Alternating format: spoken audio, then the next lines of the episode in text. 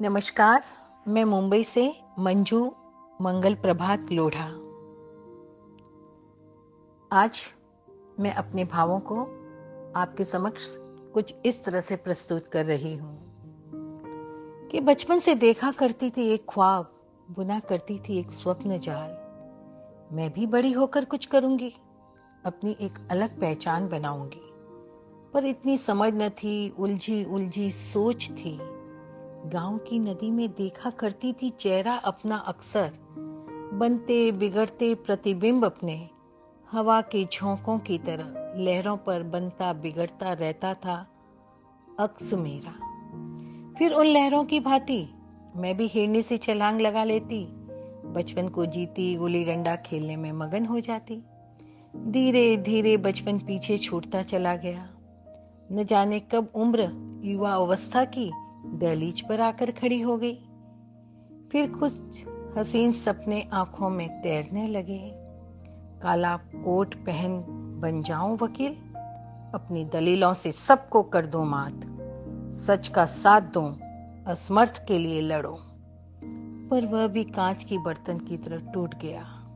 बीवा हो गया, नई जिम्मेदारियों का एहसास हो गया। बेफिक्री का आलम संजीदा हो गया। नई जिम्मेदारियाँ ही नए सपने बन गए। उन्हें निभाते निभाते बच्चों को बड़ा करते करते अपने ख्वाबों को भूल उन्हीं के लिए सपने देखने लगी। बच्चे बड़े हो गए, उनका एक नया आसमान हो गया। दबे हुए सपनों ने फिर सिर उठाया, मन की दहलीज पर हौले से दस्तक दी। चलो, अब भी कुछ नहीं बिगड़ा। अब भी समय है। अब भी कुछ कर लिया जाए। इंद्रधनुष भी तो बादलों में ही खिलता है और एक नए सफ़र की शुरुआत हो गई। खूबसूरत है ये सफ़र, जहाँ स्वयं का व्यक्तित्व है, जरूरतमंदों के लिए समय है और कुछ करने का हौसला है। देश, समाज, घर, परिवार के लिए जीने का मज़ा ही कुछ और है। जीने का मज़ा ही कुछ और है। नमस्कार। नमस्कार। मैं मुंबई से मंजू मंगल प्रभात लोढ़ा। आज मैं आपको एक कहानी सुनाने जा रही हूँ। बहुत समय पहले की बात है। एक पंडित जी कई वर्षों से काशी में शास्त्रों और वेदों का अध्ययन कर रहे थे। उन्हें सभी वेदों का ज्ञान हो गया पंडित जी को लगने लगा कि वह अपने गाँव में सबसे ज़्यादा ज्ञानी व्यक्ति कहलाएँगे। उनके अंदर एक तरह का घमंड आ गया। अगले दिन पंडित जी अपने गाँव जाने लगे। गाँव में प्रवेश करते ही उन्हें एक किसान मिला। किसान ने उनसे पूछा कि, आप तो महाज्ञानी हो, पंडित हो, आपने तो इतने वेदों का ज्ञान प्राप्त किया है। पर मेरे एक सवाल का जवाब दीजिए कि समाज में लोग दुखी क्यों हैं? पंडित जी ने कहा, लोगों के पास जीने के लिए पर्याप्त साधन नहीं है। उनकी ज़रूरतें पूरी नहीं होती हैं, उनके पास धन नहीं है, इसलिए वो दुखी हैं। तब उस किसान ने कहा, पंडित जी, मेरे पास तो बहुत धन है और कई लोगों के पास बहुत धन दौलत होता है, फिर भी वो दुखी रहते हैं। तो ये बताइए, इसका क्या जवाब होगा? पंडित जी को कुछ भी समझ में नहीं आया कि वो किसान को क्या उत्तर दें। तब किसान ने उनके सामने एक शर्त रखी कि अगर वो उसके सवाल का जवाब देते हैं तो वो अपनी सारी संपत्ति पंडित जी को दान कर देगा। पंडित जी संपत्ति के लालच में आ गए और कहा कि ठीक है, मैं कुछ दिनों के बाद आता हूँ और दुख का कारण ढूंढ कर लाता हूँ कि लोग समाज में क्यों दुखी हैं। पंडित जी पुनः काशी चले गए। उन्होंने शास्त्रों और वेदों का फिर से अध्ययन किया, पर उन्हें अपने सवाल का जवाब नहीं मिला। पंडित जी परेशान रहने लगे कि अगर वह किसान के सवालों का जवाब नहीं दे पाते हैं तो लाखों की संपत्ति उनके हाथ से चली जाएगी। अचानक उनकी मुलाकात सड़क पर भीख मांगती हुई एक महिला से होती है।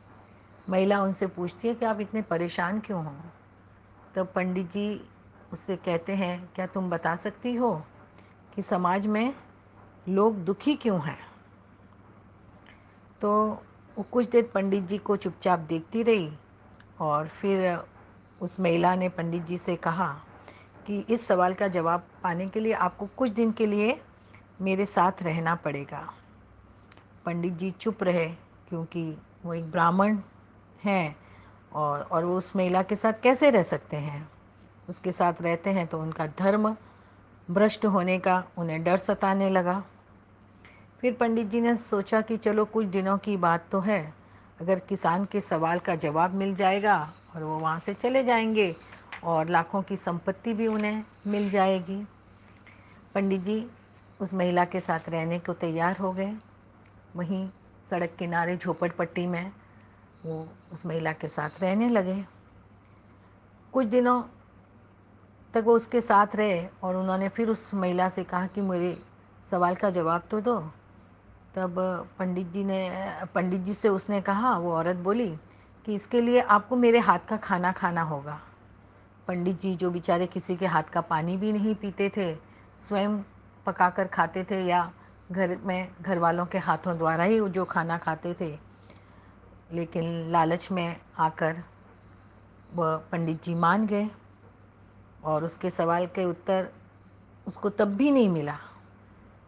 अब औरत जो महिला थी, जो मांग कर खाती थी, उन्होंने पंडित जी से कहा कि अगर आपको सवाल का जवाब चाहिए तो मेरे साथ सड़क पर खड़े होकर आप भी भीख मांगिए। ये भगवान पंडित जी के लिए तो जैसे आसमान सर पे टूट गया कि वह इतने महान पंडित और सड़क पर किनारे खड़े होकर उस महिला के साथ भीख मांगे। लेकिन क्या करें? किसान की संपत्ति का सवाल था। वो उसके लिए भी तैयार हो गए। तब भी उन्हें अपने सवाल का उत्तर नहीं मिला। फिर एक दिन झुंझलाकर पंडित जी ने उस महिला से कहा कि, अब तो मुझे मेरे सवालों का जवाब दो। तब वह महिला बोली कि, आपको आज मेरे, मेरा झूठा खाना खाना होगा। मेरा झूठा भोजन करना होगा। ये सुनकर पंडित जी को बड़ा गुस्सा आया और वो उस पर चिल्लाने लगे कि तुम मेरे सवालों का जवाब दे सकती हो तो बताओ, नहीं तो रहने दो। वो औरत मुस्कुराई और बोली, पंडित जी, यही तो आपके प्रश्न का उत्तर है। यहाँ आने से पहले आप किसी के हाथ का पानी भी नहीं पीते थे। और आपको जो कि मैं भीख मांग कर गुजारा करती हूँ, मेरे साथ इस झोपड़पट्टी पर, सड़क पर रहना पड़ा, मेरे हाथ का बनाया खाना खाना पड़ा, मेरे साथ खड़े होकर भीख मांगनी पड़ी। ये पंडित जी, और इस सवाल का जवाब आपका क्या हो सकता है कि लालच के अलावा इस सवाल का दूसरा कोई जवाब नहीं हो सकता है? जो लालच ही है, जो हमारे इच्छाओं को बढ़ाती है और हमारे दुख का कारण बनती है। और वो इंसान को वो सब कुछ करने को मजबूर कर देती है, जो उसने कभी करने के लिए सोचा भी नहीं होता। जी हाँ। फ्रेंड्स हमें भी जीवन में कभी भी इतना लालच नहीं करना चाहिए कि हम हमारा आत्मसम्मान खो दें। धन, सुख, संपत्ति तो आनी जानी है, पर अगर आपका सम्मान चला गया, अगर आप अपनी ही नज़रों में गिर गए तो वो संपत्ति, वो धन और सुख, वो हमारे किस काम का? कि गरीब दूर तक चलता है खाना खाने के लिए और अमीर मीलों चलता है खाना पचाने के लिए। किसी के पास खाने के लिए एक वक्त की रोटी नहीं है, किसी के पास खाने के लिए वक्त ही नहीं है। कोई लाचार है, इसलिए बीमार है, कोई बीमार है, इसलिए लाचार है।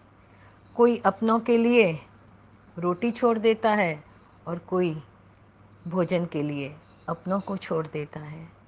ये दुनिया बहुत निराली है, लेकिन आपको अपने आप को संभाल कर रखना है। लालच की गहरी दलदल में हमें नहीं फंसना है। जितना भी जीना है, सार घर भीत जीना है और अच्छे से जीना है। तो हम सब समझ ही गए होंगे कि हम सब के दुख का कारण है लालच, क्योंकि लालच हमारी इच्छाओं को बढ़ाती जाती हैं और इच्छाएँ तो ऐसी हैं कि जो सूरसा के मुँह की तरफ़ बढ़ती ही जाती हैं, बढ़ती ही जाती हैं, जिसका कहीं अंत नहीं होता। जो संतोषी होता है, वही सुखी होता है। कि गोधन गज धन, बाजी धन, और रतन धन खान। जब आवत संतोष धन, सब धन धूरी समान, सब धन धूरी समान।